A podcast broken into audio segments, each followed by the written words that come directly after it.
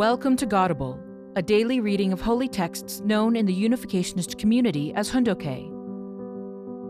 Today we are reading from the Pyeonghwa Gyeong.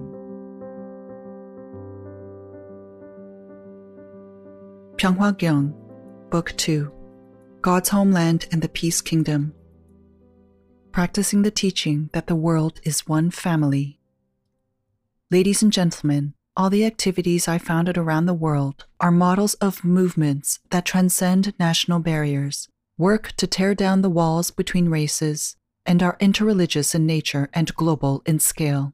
Unificationists around the world carry with them a new worldview that is the result of a revolution of consciousness, with God's true love at its center. They are already living as one human family. The only place in the United States where there is no racial friction or barriers among races is the Unification Church. Here, blacks and whites rise above their historical hatreds and struggles. Missionaries from Japan, the United States, and Germany went to their mission countries without knowing anything about their partners. Once in those countries, they dedicated themselves together for their mission work. As you know, we have been investing our financial resources generously to convene annual conferences that foster unity within and between the major religions such as Judaism, Christianity, Islam, and Buddhism. Eminent leaders of various religions have commended me highly for these efforts. Also, we can point to situations such as that of a Korean man in a farm village who received, through the International Blessing Ceremony, a Japanese bride who had graduated from a famous university in her country. His entire village held a feast to congratulate him. Every gathering sponsored by the Unification Church, wherever and whenever it is held, is devoid of racial conflict or prejudice. The church members, regardless of which part of the world they are from, have undergone a transformation of character by following the philosophy I teach. They no longer live in a self centered manner. Rather, now they live for the sake of others. They are exemplars of citizenship in the ideal world. On a quantitative basis, the unification movement is less than adequate. Nonetheless, what we have accomplished until today has profound significance in the history of the universe. Have not the teachings of many saints and sages in history sought to achieve such results? Are not many people of good conscience in today's world trying to find guideposts that will enable them to lead lives of goodness?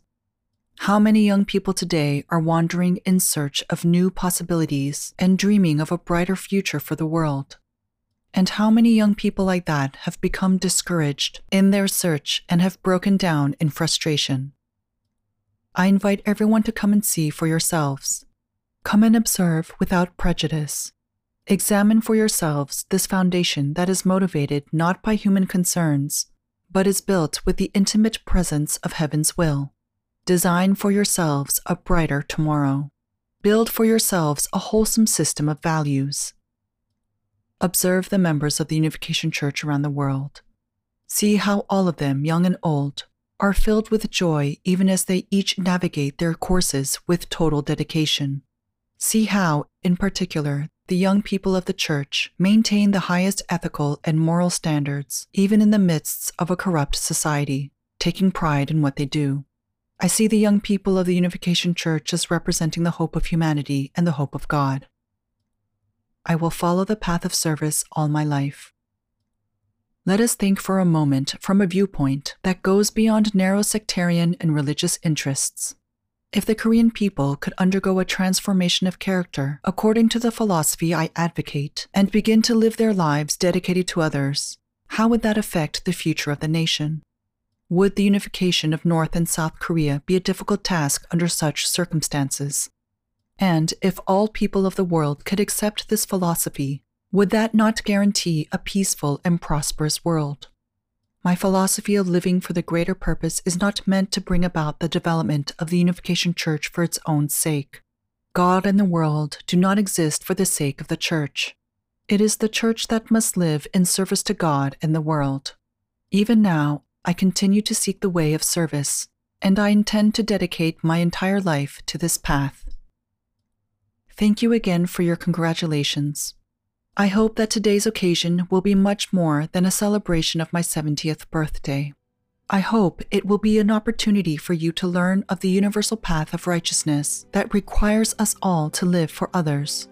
I pray that God's blessing will be upon your work and your families. Thank you very much. Thank you for listening to today's episode of Godible. Godible is brought to you by the National Victory Fund and support from listeners like you. To donate, visit godible.org. Thank you.